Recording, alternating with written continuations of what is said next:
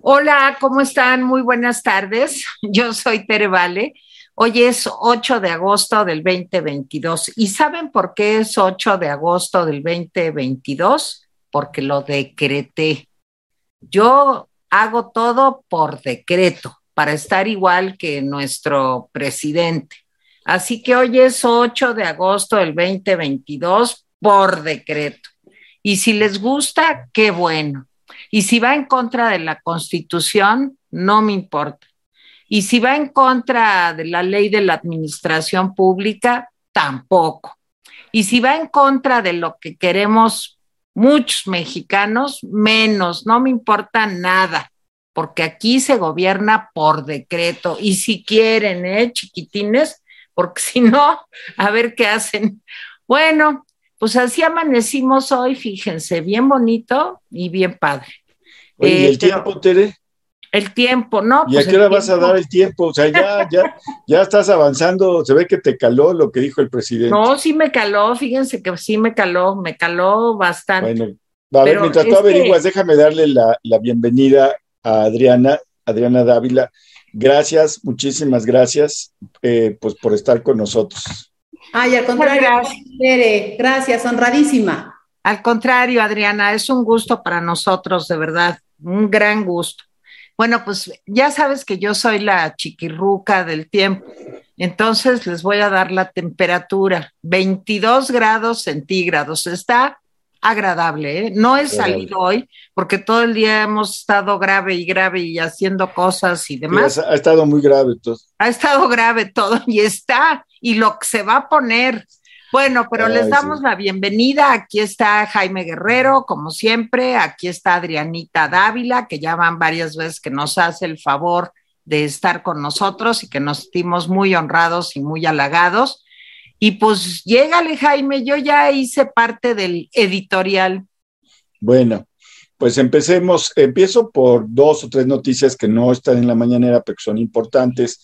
Eh, un juez federal, Adrián Novelo, ya eliminó dos de las últimas tres suspensiones que prohíben obras del subtramo 5 en el tren Maya. Ya nada más queda una viva.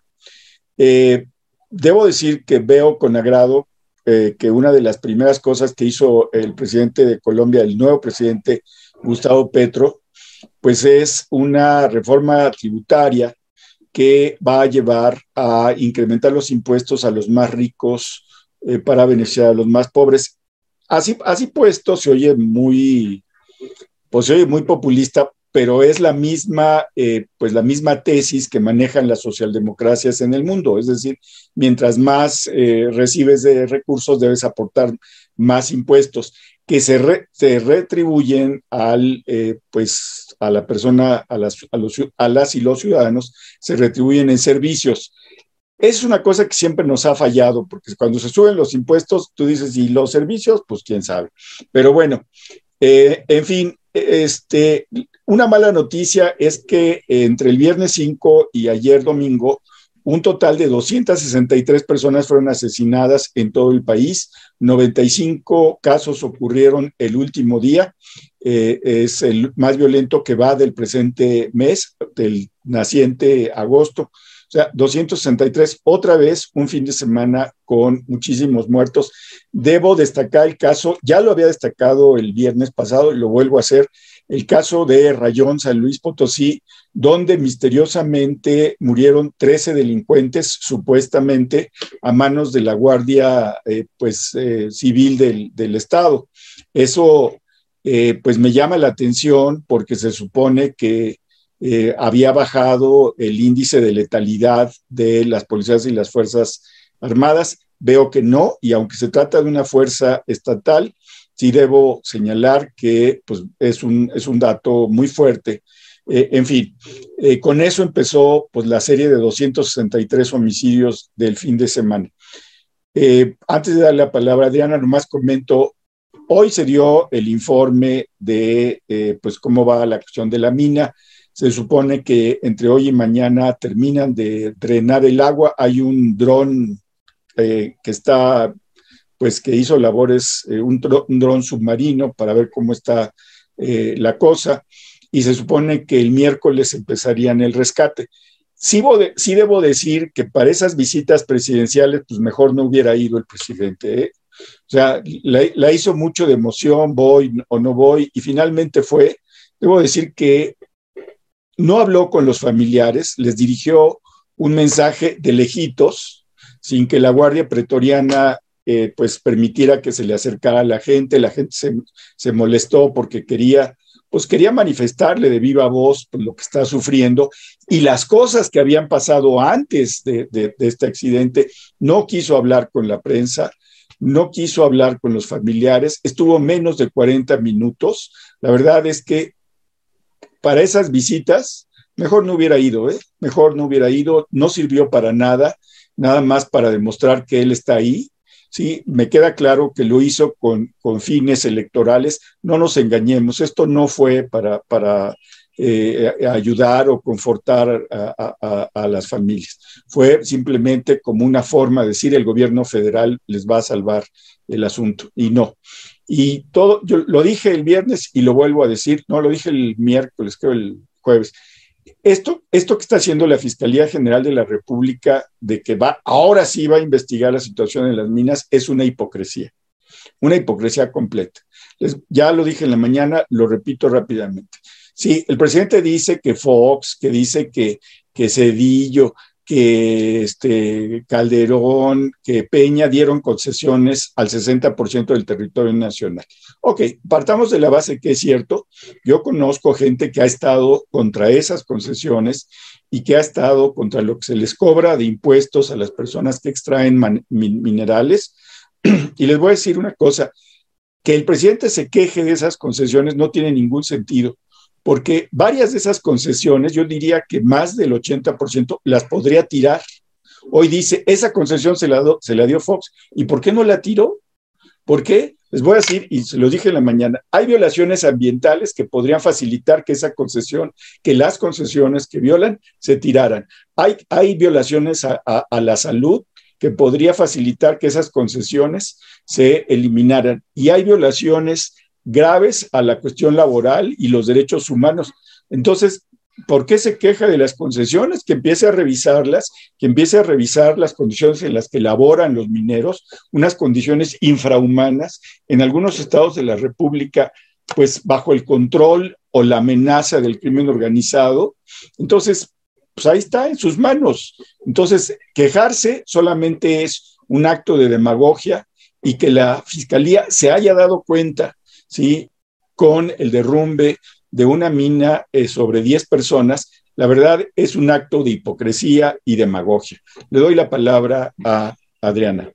Gracias, Jaime. Gracias, Tere. A ver, empezaré primero por eh, dar, por supuesto, mi solidaridad a las familias de eh, coahuilenses que están padeciendo en este momento este tema de eh, de las minas y yo quisiera dar un elemento que me parece fundamental. El presidente tiene la obligación de resolver este tema, pero tenemos una Secretaría del Trabajo ausente, la responsable de hacer las supervisiones en las minas por el tema de la extracción, en fin, de todo lo que se extraiga de cualquier mina, es la Secretaría del Trabajo y las supervisiones las hacen ellos. Déjenme recordar que en 2006 eh, el tema de pasta de conchos le generó y ocasionó en su momento al propio eh, presidente Vicente Fox una serie de ataques, comentarios por parte de quienes hoy están en el gobierno, justamente porque las condiciones de supervisión no estaban en el mejor momento y eso generó el tema de pasta de conchos, ustedes recordarán. Y el presidente López Obrador usó como parte de sus banderas para irse posicionando y decir que él iba a ayudar a todos aquellos mineros eh, o aquellas personas que trabajan en las minas eh, para mejorar sus condiciones laborales. Y el resultado que tenemos hoy es justamente lo que vimos con este derrumbe. Es decir, no se hace absolutamente nada. Es más, se trajo nuevamente de Canadá a uno de sus senadores, eh, Napoleón Gómez Urrutia, es de, de los líderes charros que él dice, pues ahí está uno suyo. Ahora tenemos un senador guadiana coahuilense, por cierto, que quiere ser gobernador y que uno de los datos importantes es que a pesar de que hay notas periodísticas donde se señala a ciertos responsables dueños de las minas, el gobierno federal no ha dicho ni pío absolutamente sobre quiénes son los propietarios de las minas y si ya, eh, si en estas condiciones, en este derrumbe, se les tuvo que haber quitado la concesión. Empezaré por decir eso y aunque sé que ese no fue el tema en la mañanera de, propio, porque al presidente no le gusta hablar más que de pasadita sobre esos temas, evidentemente la visita del presidente tiene un motivo que es el único motivo que tiene para estar en la presidencia, que es hacer política electoral. Para él la política pública es inexistente, no le importa. La visita es para decir, aquí estuve, no he estado en ninguna de las tragedias que lamentablemente este país ha tenido y que se repiten cada año, como no lo hizo en Tlalhuelilpan, en Hidalgo, cuando la, explosión, recordarán ustedes, a principios de, su mandato, no lo hizo en, en otros eh, lugares en donde las masacres están a la orden del día, no lo hace en las inundaciones. Eh, cuando fue a Tabasco, él mismo reconoció que eh, la desviación de las presas fue para inundar las zonas más pobres. En fin, no nos extraña un presidente completamente indolente y la única eh, motivo que tiene él eh, para acudir a los lugares es el mismo, ¿no? Es hacer, hacerse promoción, publicidad, con un dispositivo de seguridad, además, Tere y Jaime, quienes nos están viendo, que no tuvo como cuando fue a saludar a la madre de Ovidio Guzmán a la abuela de Ovidio Guzmán, a la madre de Chapo Guzmán, a Sinaloa. Fue con un dispositivo completamente, eh, llamémosle, em, em, exorbitante, con muchísima presencia de, la, de, las, eh, de las policías y de la Guardia Nacional. Y pasaré en ese momento justamente lo que se trató hoy en la mañana y la declaración que hace Tere Jaime, si me permiten, justamente esa, ese tema del decreto con el que tú empezaste, Tere. Pero yo debo decir que aquí eh, vale la pena señalar que en la reforma del 2021, concretamente cuando se crea la Guardia Nacional, la reforma constitucional, en donde nos vende una nueva figura eh, que sustituye a la Policía Federal y que sustituye a la Gendarmería, que eran las figuras que se habían tenido en el pasado para el tema de la seguridad pública, él habla de crear una Guardia Nacional que se compromete y que además el texto constitucional dice que deberá tener eh, cuerpo propio, administración propia, eh, su propia ley orgánica, en fin, pero nunca ha sido así y es importante decirlo. Eh, la Guardia Nacional siempre ha estado adscrita al ejército, concretamente a la Secretaría de la Defensa Nacional.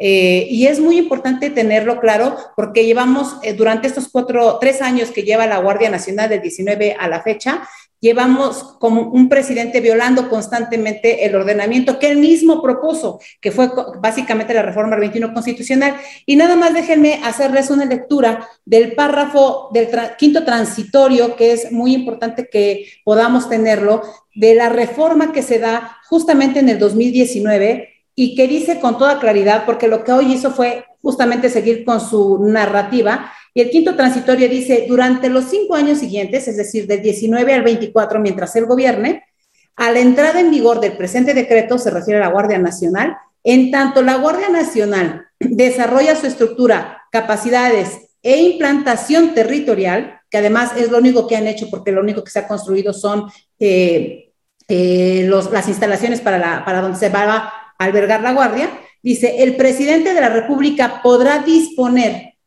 de, las, de la Fuerza Armada Permanente en tareas de seguridad pública de manera extraordinaria, regulada, fiscalizada, subordinada y complementaria, lo cual no sucede. De hecho, las tareas de seguridad pública eh, lo que hicieron fue ponerse básicamente con esta, esta Guardia Nacional, violando toda la parte que dice el texto constitucional, pero advertido desde el 2019. No nos debe extrañar lo que el presidente está haciendo. Es un presidente sumamente mentiroso y el riesgo de tener militarizado este país, como ya lo tenemos, es demasiado alto.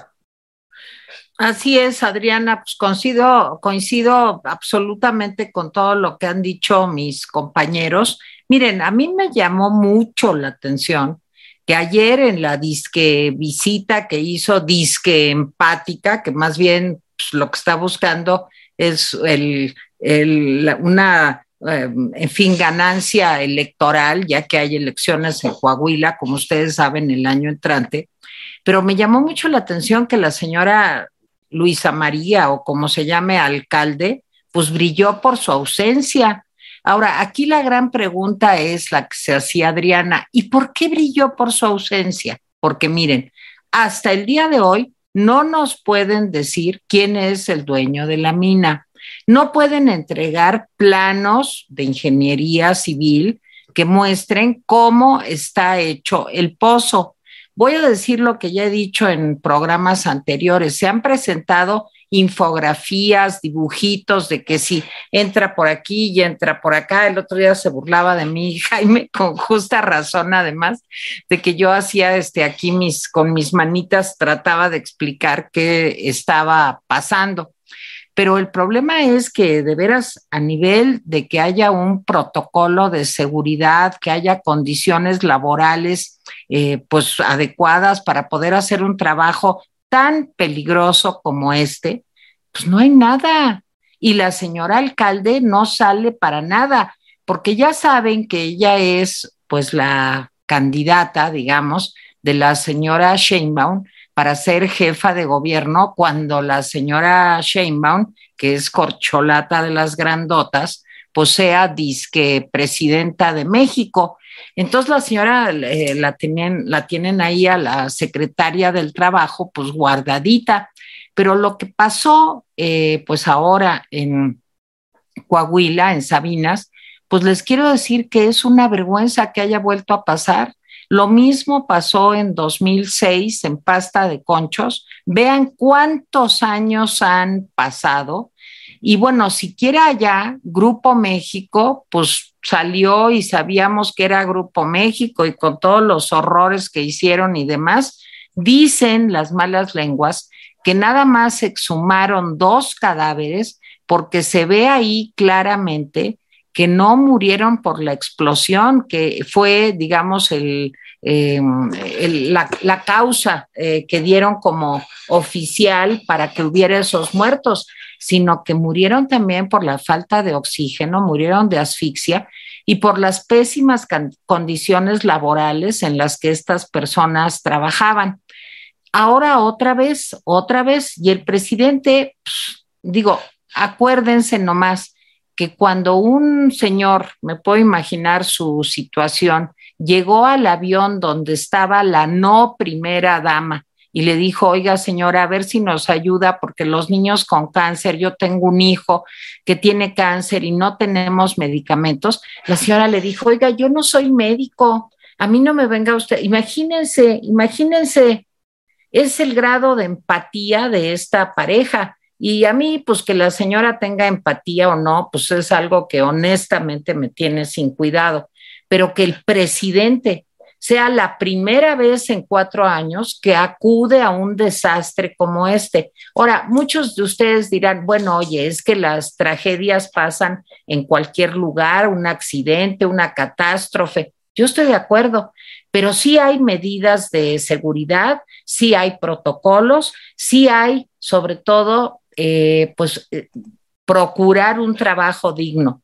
¿Cómo vamos a saber cuántos derechos se violaron, cuántos derechos humanos se violaron, si la CNDH tampoco está en juego? Fíjense que todavía cuando lo de pasta de conchos, todavía la CNDH presentó, les digo porque ayer estuve leyendo y buscando y estudiando porque me indigna mucho el tema, pues la CNDH en pasta de conchos en 2006 sí hizo un análisis detallado de cómo estaban las condiciones, qué había pasado, ta, ta, ta. Tampoco pasó nada, ¿eh? porque somos expertos en que no pase nada. Pero ahorita no hay CNDH, no hay Secretaría del Trabajo. Ahora, ¿Saben a quién le venden el carbón que sale de esas minas? A la Comisión Federal de Electricidad, a la sacrosanta Comisión Federal de Electricidad que el presidente defiende con uñas y dientes. Oiga, señor, pues si de veras quiere tener el monopolio, en fin, este, pues por lo menos que los trabajadores no se mueran por la falta de seguridad que existe en el lugar donde trabajan. Y sí, como dice Jaime, mejor no hubiera ido. Yo le vi el carón así de que, oiga, presidente, pero ¿qué se va a hacer? ¿Qué se... Sí, sí, lo primero, lo, ya saben, subido en el coche con el vidrio a la mitad, porque yo creo que tiene miedo de que le den un trompón o de que pase algo. Qué bueno que tenga seguridad, es el presidente pero todo el gesto, la actitud, como es un hombre que honestamente no siente empatía por nadie, o sea, esto es real, el presidente no tiene sentimientos de conmiseración o de compasión por otra persona, pues todo lo que hacía ayer se veía espantoso, se veía como una falsedad terrible. Y solo lo hizo por eso, porque hay elecciones en Coahuila. Ahora, otro asunto del fin de semana que ya mencionó Jaime, que es terrible, otra vez 263 muertos. ¿Dónde vivimos? De veras, ¿en qué país vivimos? El otro día un sobrino mío tenía que ir a San Luis Potosí y inocentemente este, pues, dijo, no, pues saben qué, me voy a ir por carro. Toda la familia le dijo, no, por favor, no. A ver a dónde te vas o cómo le haces, pero carreteras no porque ya tenemos miedo de utilizar una carretera porque sabemos que en cualquier momento puede salir un retén, un grupo de personas encapuchadas con eh, armas largas, en fin, y 263 muertos y no pasa nada. Ahora, vamos al tema que más me irrita de todos, lo de la Guardia Nacional. Les recomiendo que lean hoy, hay un eh, como resumen en el Universal, a lo mejor Jaime o Adriana lo leyeron, donde entrevistan abogados, expertos en seguridad, dando sus puntos de vista. Yo no soy abogada, pero lo que sí les quiero decir es que sí sé, porque lo han dicho los expertos, pues que es anticonstitucional lo que pretende el presidente de por decreto pasar la Guardia Nacional a la Sedena cuando tendría que ser un organismo civil. ¿Qué más le va a entregar a la Sedena el presidente? Ya le ha entregado todo, todo y más. Y ahora quiere gobernar esto por decretazo, aunque sea anticonstitucional. Ya hay por ahí algunas protestas de partidos políticos, pero ¿saben qué es lo que me da más miedo? Y se los dejo ahí a mis compañeros ¿Qué pasó con el tramo 5 del tren Maya? Pues le dijeron que no procedía. Había amparos que se ganaron. Estaba suspendido el trabajo en los trabajos en el tramo 5 del tren Maya. ¿Y qué está pasando hoy? Pues que no le importa y que hace lo que le da la gana, porque no hay límite de respeto a la ley ni de nada. Tenemos una candidata, que es una delincuenta, confesa, no sé si se dice delincuenta o delincuente, es lo de menos, pero me entendieron, que es un delincuente confeso o delincuenta confesa, que es la candidata de, Moreno, de Morena al gobierno del Estado de México. Tenemos un tramo 5 que a pesar de que ya le dijeron que no, pues el presidente dijo que sí y por decretazo ahora es una obra de seguridad nacional y nadie se puede meter con ella. Lo mismo va a pasar con la Guardia Nacional o qué podemos hacer. Y aquí lo dejo. Jaime. Bueno, sobre la Guardia Nacional, debo decir que es la, la noticia del día, aunque hay otras noticias que me, también me llamaban la atención. la noticia del día porque a todas luces eh, no pronunció el, presidente que era decreto, o sea, en, esa ambigüedad que maneja, dijo que era un acuerdo. ¿Quién sabe qué será eso? Hay que ver, hay que ver cómo, cómo lo maneja. Eh, hay que señalar que ya la Guardia Nacional está en falta porque en efecto, como dice Adriana, eh, es un organismo que debía estar regido por eh, un civil y no está regido por un civil, no está dirigido por un civil. Eh, también está en falta porque operativamente depende de la Secretaría de la Defensa. El presidente lo admitió hoy sin ningún ambaje, dijo, sí, sí, ya depende.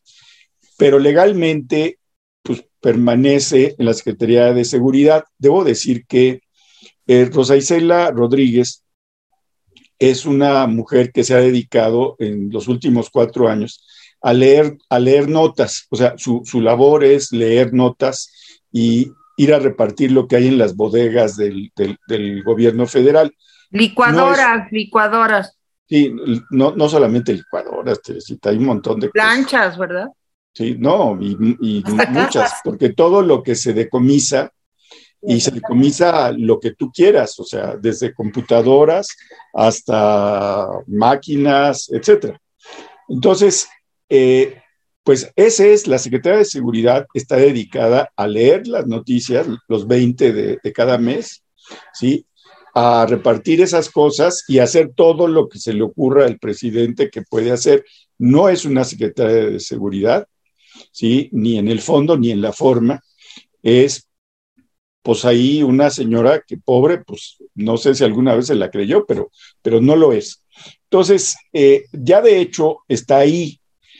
Vamos a ver el contenido del acuerdo y espero que se derribe pronto el contenido del acuerdo. Es decir, espero que eh, los partidos políticos, no solamente los partidos políticos, también eh, organizaciones de abogados, etcétera, de derechos humanos, pues analicen eh, eso y lo lleven ante la Suprema Corte de Justicia para derribarlo. Me queda claro que es una provocación del presidente, sobre todo una cortina de humo. Me queda claro eso. No quita lo grave, eso no, estoy diciendo que no sea grave, pero creo que es, es eso. Ahora, se le escapó decir y dijo la Secretaría de Seguridad, sí, y justicia. Eso fue lo que dijo. Entonces me da la impresión de que va a eh, pues encargarle a Rosa Isela la tarea de liberar a todas las personas que están presas que tienen las características que alguna vez se dijeron, que son primo delincuentes y que cometieron eh, delitos menores, y que, en fin, todas estas personas todas las personas que fueron torturadas, todas las personas, a mí en principio eso me, va bien, me parece justo, pero les voy a decir una cosa, cuando uno analiza la cantidad de gente que estaba en prisión el último año de Peña Nieto, en 2018, ahorita se me, no, eh, busqué el dato, pero se me fue, y analiza el número de personas que están en la cárcel ahora, debo decir que el número de gente que está en la cárcel ahora se ha, ha crecido muchísimo con relación al, 2000, al 2018. ¿Qué quiere decir eso? Quiere decir que ahora, como te meten a la cárcel por la sospecha de una serie de delitos, porque dice el presidente que eso es lo justo, no, no es lo justo. La modernidad del derecho va a que delitos, por ejemplo, de cuello blanco, pues no, no, no te metan a la cárcel de entrada, porque no se ha demostrado que eres culpable. Delitos electorales en donde tampoco se demuestra que eres culpable y ya te meten a la cárcel, pues la verdad es que sí eh, es muy brusco y hay gente que está en la cárcel y que no debería estar en la cárcel. El mismo Saldívar, que pues eh, no es de ninguna manera lejano a López Obrador, ha dicho que eh, esta, esta categorización de delito grave, pues lo único que está haciendo es violando los derechos humanos, cosa que comparto con él. Entonces van a dejarle a, Rosa Isela pues la difícil tarea de ir a ver pues todos estos indultos, amnistías de, la gente, un poco para tratar de bajar la presión en las cárceles de este país. La verdad es que no necesitamos una Secretaría de Seguridad para eso. O sea, eh, eh, estamos dilapidando. Si, su único trabajo es este, eh, ver qué pasa en reclusorios y leer este, noticias, pues la verdad la podemos dejar como una directora general de alguna cosa, ¿no? Pues, ¿Para qué le estamos pagando? Lo que sí quiero decirles es la, la intención es muy grave. Por supuesto, ya eh, gente del Congreso, investigadores, eh, abogados ya dijeron, como decía Tere, pues ya dijeron, oiga, esto es una violación flagrante a la Constitución. Aquí la gran pregunta es, a ver, mexicanos y mexicanas, ¿les importa que se viole la Constitución? Esa es mi pregunta porque yo no veo claro. Adriana. Primero, déjame decirte, Jaime, que nosotros hemos denunciado desde hace ya mucho tiempo, incluso el año pasado con el, tema de juicio de procedencia del gobernador de Tamaulipas, yo eh, hice una denuncia justamente en ese sentido, en la propia comparecencia de Alfonso Durazo cuando fue secretario de Seguridad Pública, eh, justamente en el sentido de que la Guardia Nacional era una simulación y que evidentemente el presidente lo que está construyendo es una narrativa que solo le conviene a él. A él no le importa si se aprueban o no en términos constitucionales o le alcanza o no en la Cámara de Diputados y en la Cámara de Senadores la aprobación de leyes. Lo que él hace es construir una narrativa. El acuerdo que está planteando, debo decirte, también es un acuerdo como muy similar al que se hizo en materia eléctrica. Ustedes recordarán que presenta una iniciativa en materia eléctrica eh, no se aprueba en la Cámara de Diputados y luego viene un decreto prácticamente exactamente, exactamente igual que, que el que él planteó como un acuerdo de gobierno. Es el mismo modelo que pretende usar. La diferencia es que aquí, durante estos cinco años, sí está permitido que las Fuerzas Armadas tengan labores de seguridad y me parece gravísimo, Tere eh, y Jaime. Y, y miren, yo recuerdo mucho en el 2017 cuando se discutió en el Senado de la República la ley eh, de, de, seguridad interior propuesta en ese tiempo por el PRI que daba ciertas facultades a las Fuerzas Armadas, fue todo un escándalo. Es más, hay imágenes ahí de López Obrador y de Mario Delgado donde dicen no a la militarización, o sea, salen con sus, con sus pancartas, ¿no? Mario Delgado y el propio presidente López Obrador. Y la verdad es que ha sido una, eh, el, el, presidente diría, uno de sus colegas periodistas, miente como respira. Cada respiro es una mentira. La verdad es que es, eh, es el hombre más eh, falso que yo he conocido como servidor público, pero también como ser humano, porque no puedes, llamémosle, separarte de lo que eres. Y la verdad es que esa estrategia de abrazos y no balazos no importa si lo tiene la Guardia Nacional, si lo tiene la Defensa Nacional, si lo tienen las policías estatales o municipales, si no hay una instrucción de aplicar la ley. Y la verdad es que hoy ese es el grave riesgo y yo quiero plantear este tema. Lo que el presidente pretende con el tema de la seguridad pública no es eh, a través de las fuerzas militares, no es la seguridad pública. Ojo, amigos y amigas de México, ojo, no es eso. El presidente lo que pretende es un control político. Imagínense el ejército, y lo denunciamos en el 2017, imagínense el ejército en los procesos electorales, imagínense el ejército que ya lo vemos incluso en las filas de vacunación todo el tiempo, o sea, todos uniformados, incluso el, uniforme igual, es propio de unas dictaduras. Estamos viendo qué está pasando en Nicaragua hoy, por ejemplo, con la iglesia, a los que no se les permite eh, la libertad de culto, ¿no? Porque los sacerdotes están siendo perseguidos. Eh, así van a ser, si, si son adversarios para el presidente, van a ser perseguidos todos a través de una figura que es las fuerzas, que son las Fuerzas Armadas. Y a mí me parece que eso es el verdadero riesgo más allá de a lo que se dediquen. Rosa Isela, por supuesto, es otra de las colchoratas para la Ciudad de México. Para mí ha sido una gran decepción, Rosa Isela, lo debo decir con toda claridad, porque así como es la candidata Luisa María Alcalde de Claudia, la otra candidata del presidente es Rosa Isela, la, lleva con él muchos años trabajando, como lo fue Alfonso Durazo para ser gobernador de Sonora. Y hay un área que, digo, todas las áreas de gobierno, a mí no me espanta que, tengan la aspiración de, hacer política electoral, pero se supone que tendría que medirse contra los resultados. Y la verdad es que la Secretaría de Seguridad Pública hoy es absolutamente nada eh, porque no hay datos específicos que nos digan que la incidencia delictiva ha disminuido. Y más allá del tema de que dice con toda claridad Jaime sobre el tema de letalidad, porque los ejércitos están hechos para combatir en las guerras, pues no son policías de primer contacto. Entonces, más allá del tema de la letalidad que tanto le acusan a Felipe Calderón, hoy la verdad es que nada de lo que de los 11 documentos que emitieron en materia de seguridad pública con este gobierno se está aplicando. Por ejemplo, el tema que dice con toda claridad de la sobrepoblación en las cárceles. El porcentaje que dan algunos analistas es cerca del 80% de aumento en, las cárceles, sobrepobladas, en condiciones verdaderamente terribles, con carpetas de investigación que no avanzan. Yo he visto en los últimos días muy activo al presidente de la Suprema Corte de Justicia, Arturo Saldívar, diciendo las mujeres no pueden esperar más justicia. Señora, a él le toca. El Poder Judicial tiene que empezar a avanzar con las sentencias, con las eh, resoluciones que, que, ponen las fiscalías, y la verdad es que poco se judicializa este tipo de actos sí hay un riesgo político del que debemos cuidarnos todos como país, porque lo que veíamos muy lejano a Venezuela o que vemos hoy muy cercano de Nicaragua puede estar muy cerca también de México. A mí sí me preocupa muchísimo el tema del ejército en las calles, porque además debo dar otro dato. El ejército en las calles hoy tienen niveles muy distintos a los que podría tener la Marina. ¿Y qué tiene que ver eso? Con la formación y capacitación, por ejemplo, de los cuerpos de seguridad. la mayor parte, y lo digo con, muchísimo respeto, el nivel de todos, eh, el ejército, como son un asunto de carácter lineal, es de soldado raso.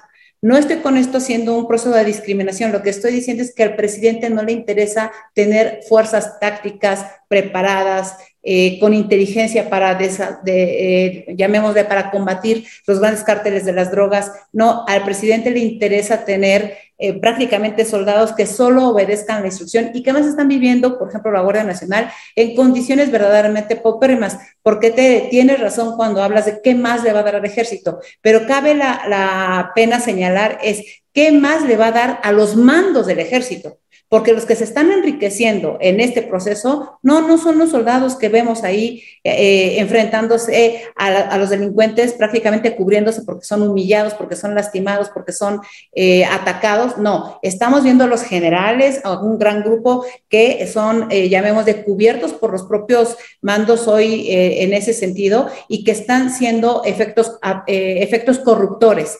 Pero imagínense a, un soldado, lo digo con toda claridad, que recibe un uniforme que no le sirve, unas solas botas que tiene que comprarse a veces él, Eh, y sus familias, pues por supuesto que son, eh, y además hoy con este maltrato, son precisamente presa todavía mucho más fácil de la delincuencia, que les puede ofrecer mucho más dinero para estar del lado de la delincuencia organizada. Por eso el efecto corruptor es bastante grave, porque son eh, temas de control que tienen que ver con control político y no con el mejoramiento de la seguridad pública. No te oímos, Tere el presidente, y yo lo comentaba en, el, en mi artículo de la semana pasada en El Economista, lo que quiere es rodearse de una camarilla que todo le diga que sí. Y si esa camarilla está formada por personas que están entrenadas para solo obedecer y no discurrir los matices, los casos, eh, las diferencias entre un momento y otro, pues para eso son las policías, supuestamente, pues para el presidente mejor. Entonces, ¿cómo no le va a gustar?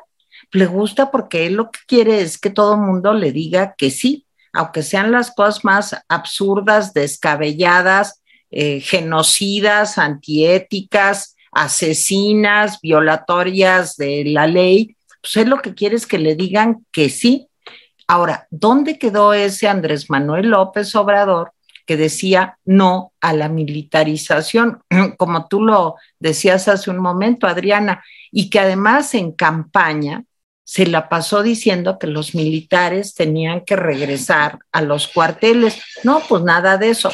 Ahora, ¿qué dice el presidente? Pues que él espera lo que diga la Suprema Corte de Justicia.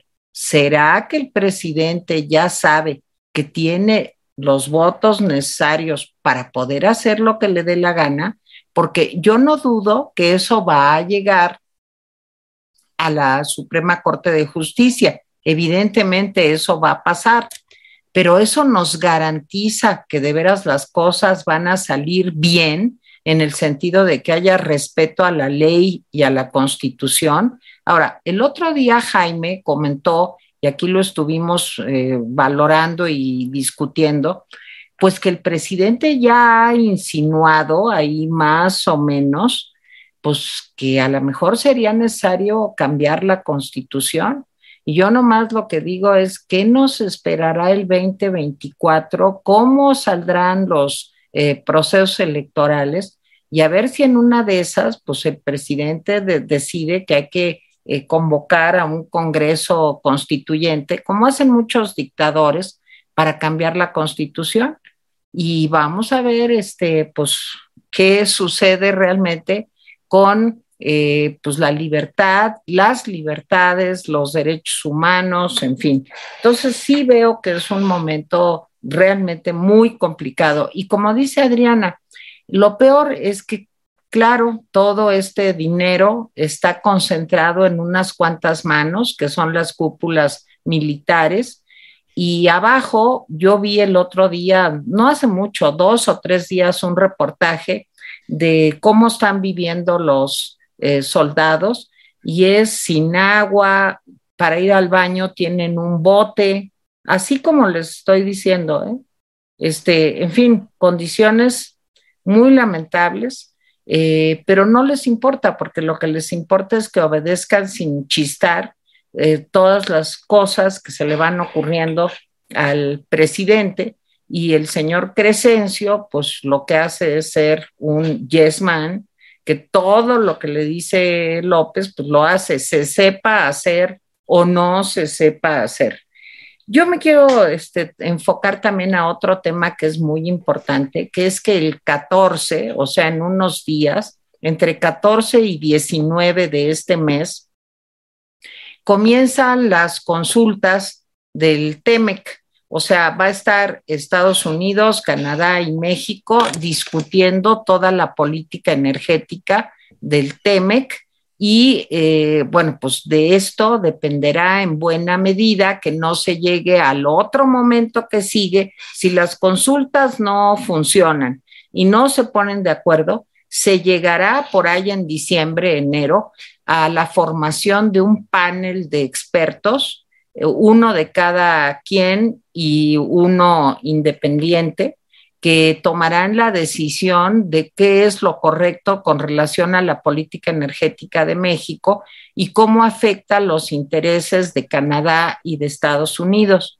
Y digo que me preocupa mucho porque si ahorita no empezamos con el pie derecho, yo lo que más quisiera, o sea, si viniera Aladino, que por cierto es una obra de teatro que está ahorita en cartelera, si ahorita viniera Aladino o mi bella genio, que ya nadie sabe quién es, pero yo sí y Jaime también, Adrianita no porque es muy joven, y me dijera que cuál es mi deseo, híjole, yo creo que uno de mis deseos más importantes sería que esta consulta empezara con una actitud negociadora, abierta, propositiva por parte de eh, pues los que van a estar en la mesa de negociación, me imagino que será la señora Tatiana Cloutier. Pero si esto no sale bien, creo que el panorama se vuelve pues muy complicado para México. La inflación, de acuerdo a los últimos datos, ya estamos en 8.16, ya subimos del 8%.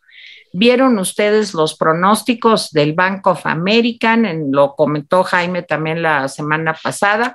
El pronóstico es que vamos a crecer 0% en 2023 y que este año, si bien nos va, creceremos 1.8, 1.6. ¿Y eso qué quiere decir a usted, para usted y para mí? ¿Qué tiene que ver? Pues con que todo está más caro, eso bien que lo sabemos, con que cada vez alcanza para menos el dinero, con que tenemos que trabajar el doble para ganar la mitad y con que realmente el problema del empleo en México continúa siendo terrible, porque lo único que se ha consolidado en este sexenio es el trabajo informal.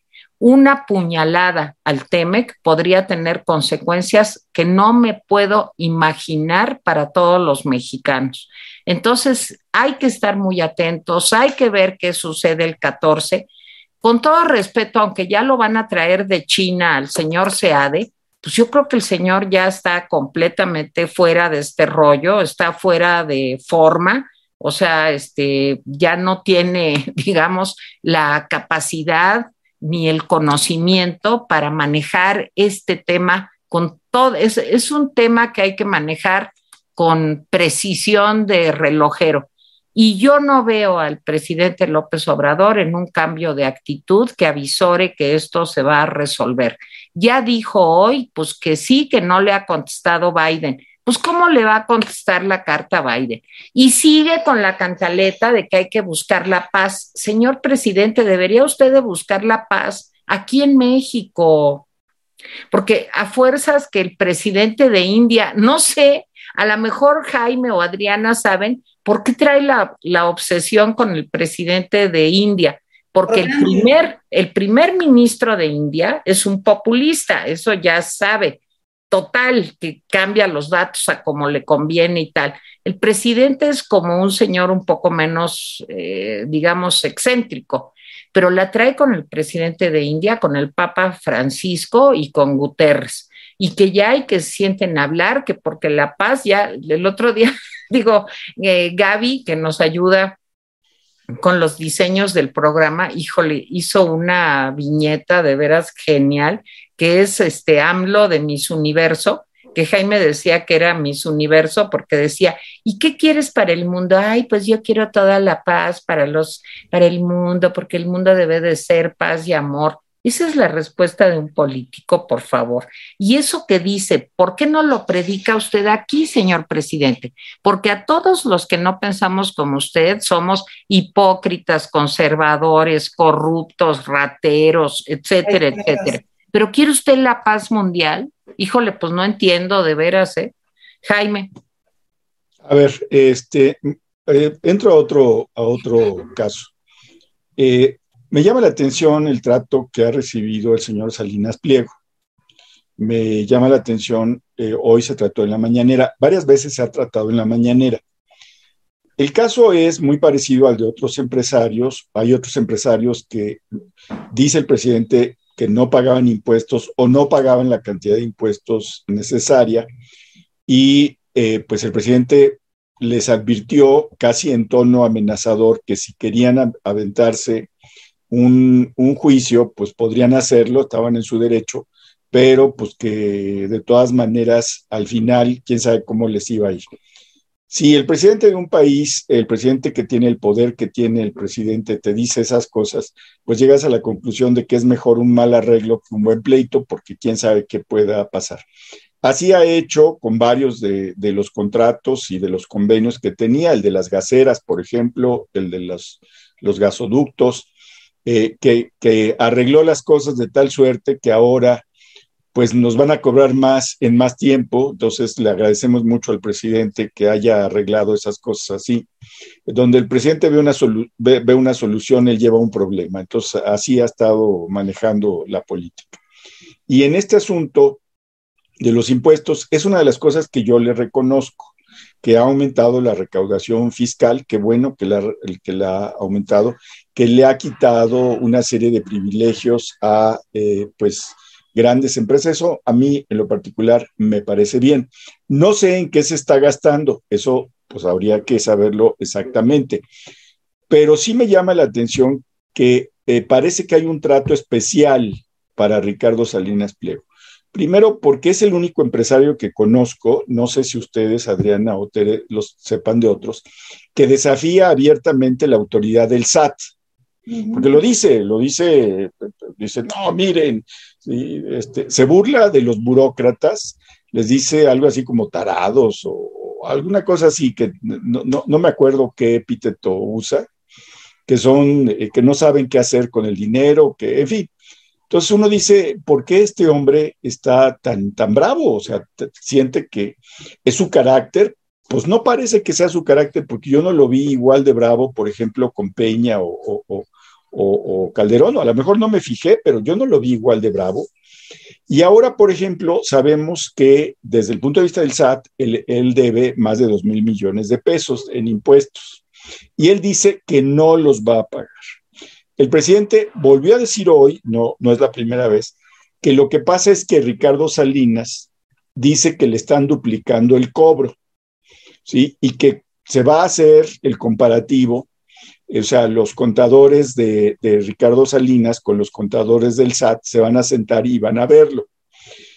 Yo también voy a pedir que eh, los contadores del SAT se sienten con mi contadora para ver qué ha pasado con varias de las cosas que yo no debí pagar tanto de impuestos y de todas maneras estoy pagando. Entonces hago la llamada para que el presidente mande a los contadores del SAT o, no sé, pero me parece que ese es más bien un tratamiento especial. O sea, me suena a eso, no sé a ustedes si les suena eh, que hay un tratamiento eh, especial sobre eso. Pero luego le plantean el caso del club de golf en, en Huatulco, que lo tiene concesionado Ricardo Salinas Pliego. Y a pesar de las bravatas, de que se resiste a pagar, de que le van a mandar este, contadores del SAT, ¿sí? el presidente dice que se le va a ofrecer en venta el club de, golf Huatulco, ¿sí? porque él es el que tiene la concesión. Entonces, yo no entiendo. A ver, el señor Salinas Pliego lo desafía, porque desafía al SAT es desafiar al presidente, lo desafía, este, le pone epítetos, a, epítetos pues bastante terribles a los, a los burócratas, ¿sí? Y además de eso, eh, dice que no va a pagar y además le van a ofrecer el club de golf que tiene concesionado. Hay algo que no me checa y lo que me parece es que finalmente para este pequeño grupo de eh, empresarios donde está pues eh, Slim, donde está eh, Ricardo Salinas, donde está la gente del grupo Vidanta, pues está recibiendo un tratamiento especial de esos que dijo el presidente que no iba a haber. Me da esa impresión, no sé si a ustedes también les da esa impresión, sobre el conflicto mundial, a mí me parece bien la propuesta. Yo también creo que el presidente de India, el titular de la ONU y el Papa Francisco deben venir a México a resolver los problemas. ¿O, no dijo eso? No, me estoy equivocando. Fue eso lo que dijo, ¿no? Que vengan el Papa o el presidente de India y el titular de la ONU a resolver sus problemas con la oposición, ¿no? No fue lo que dijo. Yo entendí eso. Yo, yo entendí eso, la verdad. En fin, yo ya con esto termino. Miren, este, eh, se metió en el asunto de la, de la franja de Gaza, ¿sí? Hijo, sí, bueno. Este, se metió, felicitó a Gustavo Petro, ¿sí? En fin, me parece que el presidente, yo no digo que no, que no opine, pues que opine, pero a mí me gustaría que opinara con conocimiento de causa. No, no, no, no, ya sé que su pecho no es bodega y que él siempre dice lo que piensa, pero rara vez piensa lo que dice. Entonces, sí, sí creo que, que eh, ese tipo de cosas, meterse a nivel internacional con esos conflictos, porque además hay una cosa importante, no hay una, una guerra entre Rusia, Estados Unidos y China, ¿eh? afortunadamente no la hay. Entonces, llamar a, la paz entre a los tres pues es quién sabe a qué, quién sabe de qué planeta viene, porque afortunadamente no están en guerra. Estados Unidos no está en guerra con Rusia, Estados Unidos no está en guerra con China y, eh, por supuesto, eh, la única guerra que hay es, pues, la guerra que hay de Rusia eh, invadiendo Ucrania. Y sí debo decir que, pues, en este ambiente, gracias a la visita de la, la cabeza de la Cámara de Representantes de Estados Unidos, pues China ya anunció que además de todos los misiles que tiró por todos lados, va a seguir tirando misiles y va a hacer este, pruebas armadas alrededor de, Taiwán, digo, pasadita. Entonces, gracias, gracias, gracias a, todo esto. Pero bueno, en fin, este, pues sí, no, no, no, no, no hay manera, pero creo que vimos una mañanera me faltó decir, yo no entendí a dónde iba aquello de que ya no va a haber cerveceras en el, en el norte del país. No, no, no entiendo hasta dónde llega eso. No entiendo si va, todas las cerveceras se van a ir a fuerza hacia el sur. Y no, no lo entiendo, no, de veras. Eh, o las nuevas cerveceras que quieran instalarse en la República Mexicana. Sí debo decir que en México es el primer productor de cerveza en el mundo. Afortunadamente no es el primer consumidor, pero sí es el primer productor de cerveza. A mí, como todos ustedes saben, soy un nerd que no toma alcohol y cerveza no soporto ni el olor. Ya sé que, ya sé. Ya no, no, yo nunca la he probado en mi vida. No sé a qué Mi mujer es la primera que me, critica, que me critica. Sabe muy buena. A mi mujer le gusta mucho la cerveza, es chelera, pero bueno. Ya con esto termino. Adriana.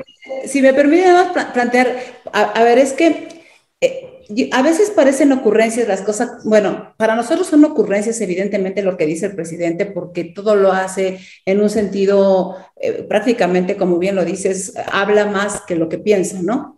Eh, pero lo cierto es que él construye sus narrativas a través de varias cosas. En el caso concreto de la cerveza y del hecho de poder pasarla a otras zonas como eh, el sur del país, eh, porque le está atribuyendo a las empresas el tema de la falta de agua en la zona norte, ¿no? O sea, las, empresas son las que consumen más, más agua, según él. Evidentemente el tema no es así. El, el 70% del consumo de agua y el desperdicio de agua se da en la zona agrícola, pero bueno, es importante porque para él es construir la narrativa de la lucha de clases, ricos contra pobres. Ese es un centro y utiliza cualquier foro que tiene y que puede para poder dividirnos entre eso que él eh, llama siempre su defensa de los pobres, que es una verdadera falacia y es una verdadera mentira. No conoce la pobreza el Señor. Eh, bueno, sus hijos menos. Vimos a su hijo este fin de semana eh, ahí en los hoteles más lujosos de Acapulco, además señalando que las críticas que él tenía era por clasismo y racismo. Por supuesto que no, no tiene nada que ver con eso, es porque pues, nadie sabe de dónde saca tanto dinero el hijo. Bueno, sí lo sabemos, la corrupción está a todo lo que da en la familia de López Obrador de hoy y de siempre. Nada más que eh, en esta narrativa a él le conviene construir eso, Jaime. A él le conviene construir esta, este tema. Y debo decirlo, en el caso de Salinas, el tema también tiene que ver con un elemento que es la telebancada, la bancada del verde ecologista. Ustedes saben que Ninfa Salinas fue en su momento la, la fue senadora, fue la presidenta de la Comisión incluso de Cambio Climático en el Senado de la República, pero son las operadoras ahorita en la, en la telebancada, son esta bisagra que ha crecido importantemente en cualquier gobierno, que se acomodan muy bien y son patrocinadas en, muchos de los casos por, por, TV Azteca, son de los patrocinadores electorales más fuertes del López Obrador.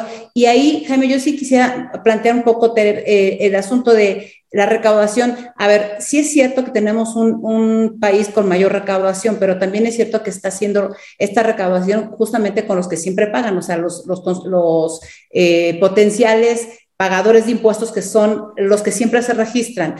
Eh, las condonaciones sigan a la orden del día entre todos sus miembros, llamémosle, eh, a los que se les elimina el impuesto. Ahí está eh, Carlos Slim, ¿no? Ahí está el propio eh, Ricardo Salinas, y ahí están algunos otros constructores como Vidanta, que lo que hoy vemos es que cada que Vidanta construye algo, pues suceden cosas como las que está sucediendo en la zona Maya, pero bueno, pues si es el patrón de, es el que le paga al hijo o el, el cruce, pues lo cierto es que para él es conveniente el discurso, aunque la realidad sea completamente otra, hace atole todos los días y no lo quiere dar siempre con el dedo a todos, ¿no? Eh, eh, revisen por, así por rapidito todos los programas que le apoyan, todos estos eh, programas que se han creado y que son a los que les pagan para hacer las preguntas en las mañaneras, esa es la narrativa que traen, es la narrativa que construyen.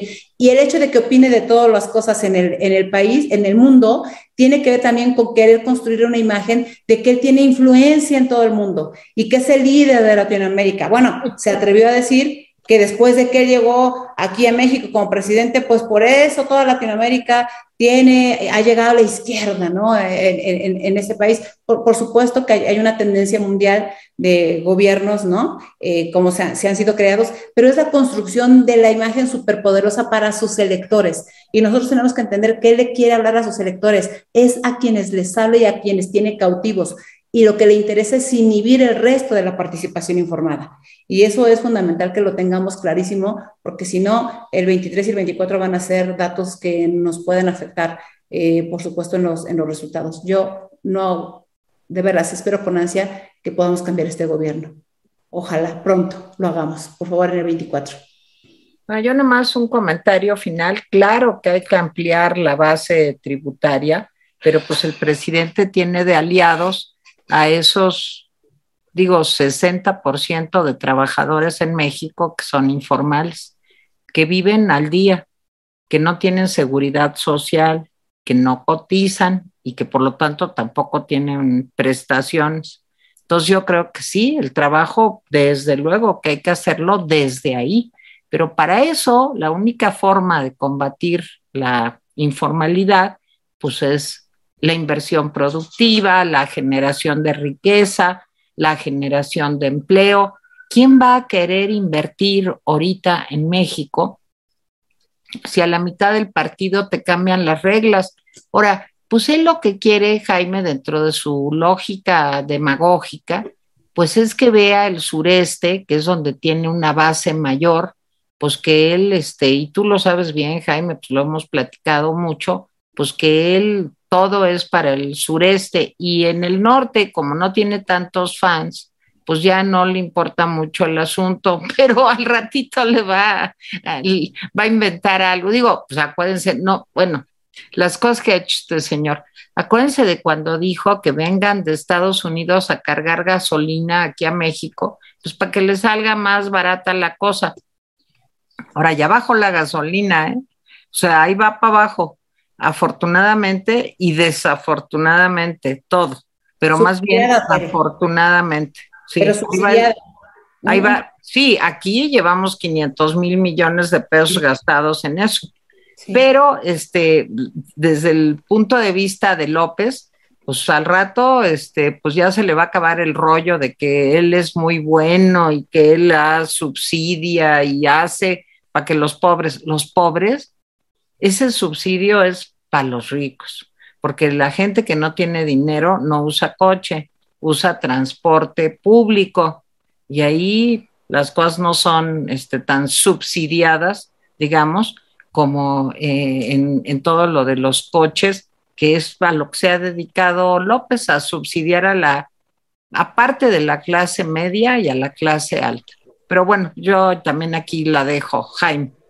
No, yo no estoy de acuerdo. Yo creo que el subsidio, en este caso gasolinas y diésel, por lo menos este año, era necesario, este, porque eh, siempre ven los economistas los, los daños directos y sí, en efecto, es un subsidio que beneficia sobre todo a los que ganan más, pero también a los que ganan menos porque se transportan mercancías, transportan personas.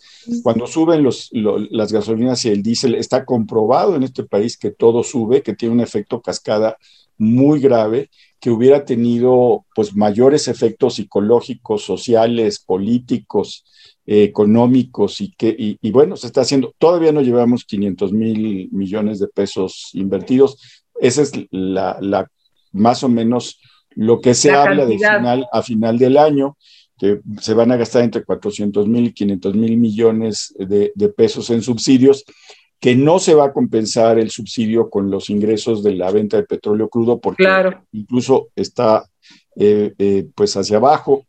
En fin, o sea, yo sí creo que esa es una medida. Eh, creo que el gran fracaso de este país es que no sabemos hacer subsidios dirigidos. Es decir, cuando el PRI subsidiaba o el PAN subsidiaba, no, no sabemos hacer subsidios que solamente beneficien a una determinada eh, clase o grupo social. En eso no hemos, no hemos avanzado. Se necesita un aparato de gobierno más sofisticado para hacer los subsidios pues, más selectivos y que desgraciadamente pues cada vez tenemos menos porque pues ha despedido a muchísima gente de confianza que eran los que precisamente podían eh, hacia allá.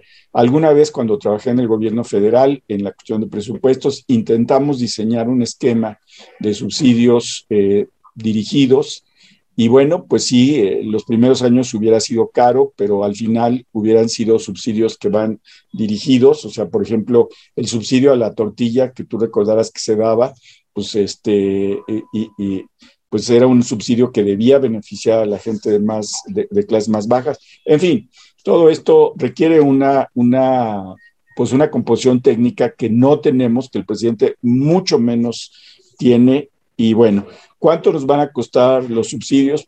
Pues no sé. Eh, no sé, la verdad es que me tiene confundido este asunto del apoyo a, los cubanos. Eh, qué bueno que se fueron técnicos de Pemex y, allá, o sea, qué bien, pues, finalmente, pero no entiendo por qué estamos eh, pues regalando gasolina que nos cuesta tan cara. O sea, esa, o sea, yo estoy de acuerdo que si se trata de una cuestión humanitaria se lleven alimentos, por supuesto, medicinas, por supuesto, pero gasolinas, pues no entiendo muy bien por qué estamos regalando gasolina que nos cuesta tan cara. Esa parte no la entiendo. Esa parte me parece... Y les voy a decir una cosa que he estado pensando. Yo creo que tenemos un presidente que se ha ido radicalizando. Y eso no lo estoy leyendo en los análisis de, las, de los columnistas están como muy en la coyuntura y sí le pegan por esto y le dicen por esto, pero yo creo que tenemos un presidente que se ha ido radicalizando, eh, eh, que se ha ido deslizando. Ni siquiera puedo decir que se ha ido deslizando a la izquierda, porque si se deslizara a la izquierda yo me iría con él, pero no se está deslizando a la izquierda, se está deslizando a un autoritarismo populista más acendrado. Hacia allá se está, se está deslizando el presidente. Eh, por eso las preocupaciones sobre eh, que nos decía Miguel el otro día de que pues, no se le vaya a ocurrir una nueva, una nueva constitución, este, son ciertas, no se le vaya a ocurrir que pues que sí, que no va a querer otro periodo, pero que dos o tres añitos más, pues no le caen mal a nadie. Ay, no, no, no. Creo que, creo que estamos viendo un presidente que se está deslizando hacia allá. Creo que este asunto de que pues eh, los golpes de mano que ha dado. La Guardia Nacional se pasa acá porque yo lo digo. O sea, ese tipo de cosas me suenan a esa, a esa lectura. Pero bueno, pues voy a leer comentarios. Esencias de Mujer dice, Pío López Obrador, hermano de la, y hay una ratita Obrador, pidió a su abogado que solicite a las autoridades llamar a declarar al mandatario, pues asegura que este siempre tuvo conocimiento de los hechos. Oye, pues qué bueno que confiesa que es su cómplice. Ya lo sabíamos, ¿eh? Este, pues María Leticia Vélez Rivero salió con su domingo 7, como decía mi, tía. Y resulta que nació un domingo 7 y que quiere que le cantes. Ay, Adrianita, voy a hacer el show de la cantada que no te ha tocado, pero es muy. Sí, me tocó la vez pasada. Me tocó la vez pasada. Ah, María, este, este, va a ser para María Leticia Vélez, que salió con su domingo 7. Adelante. Y ahora con este mono y dice así, hoy que cumples un año más de estar contenta con tus papás, apaga las velas que tiene el pastel. Pupu, pupu. Bueno, ya, servida María Leticia. Sí.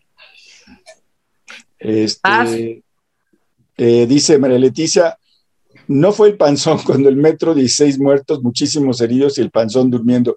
No eran 16 muertos, eran 26. 26. Sí. Y sí, no fue. Y eso que le quedaba más cerquitas. Exacto. Jorge Vázquez, ¿cómo ven rapidines que se va a lanzar Beatriz Páez para las elecciones del 24? Me gustaría un debate con la Claudia y con la Delfina para que les dé su revolcada y una buena desgreñada. A ver, a mí me parece bien que se lance las elecciones del 24 pero pues ella es muy respetuosa, no creo que revolcara y desgreñara a nadie. Pero, pero a Delfina, ¿por qué? Y Claudia, pues ella no está pensando en, en el gobierno de la ciudad, está pensando en la presidencia. Pero pues a lo mejor se le antoja a Jorge que las revuelque y las desgreñe. Bueno, a mí también, pero no, no creo. qué sabes? Enrique Utrera, Austria, las minas son muy diferentes. Los accidentes se dan en las de carbón porque son las riesgosas, porque hay bolsas de metano. Las minas que no hay condiciones son los pocitos que son ilegales. Y bueno, hay, Enrique, hay muchas violaciones en minas de oro y plata, por cierto. Inocente atestigua, AMLO hubiera presentado su atención en el accidente de la mina 20 minutos después de suceder, incluso no de manera personal y realmente llegando a apoyar a los rescatistas con equipo y, que también ayudaran los, los inútiles guardas nacionales que solo los creó como guaruras profesionales, como cadeneros de su antro. Maribel Pineda fue a Coahuila para taparle la cola a su compadre Guadiana, quien es el dueño de la mina, es el rey del carbón. Ah, pues mire. Pues sí. Pues qué carbón. Senador Guadiana, que quiere ser candidato a gobernador. El amor a Dios todo lo puede. Es responsabilidad de la Secretaría del Trabajo y Previsión Social, la Inspección y Seguridad del Trabajo. Sí, y no lo está haciendo. Gabriela Koch nos donó. Gracias, Gabriela. Alfonso Nava, hay adultos mayores de varios estados de la República que no pudieron tramitar su credencial, les dijeron que están cerradas las oficinas y no hay personal. pues así las cosas.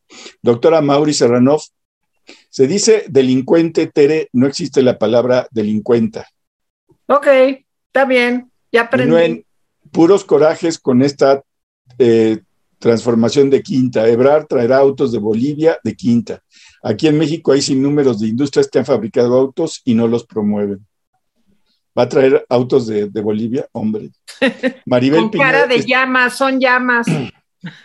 Maribel Pineda dice, estamos a nada de ser un régimen militar como lo vivió Chile y Argentina. No, Maribel, no, e, eso espero que no.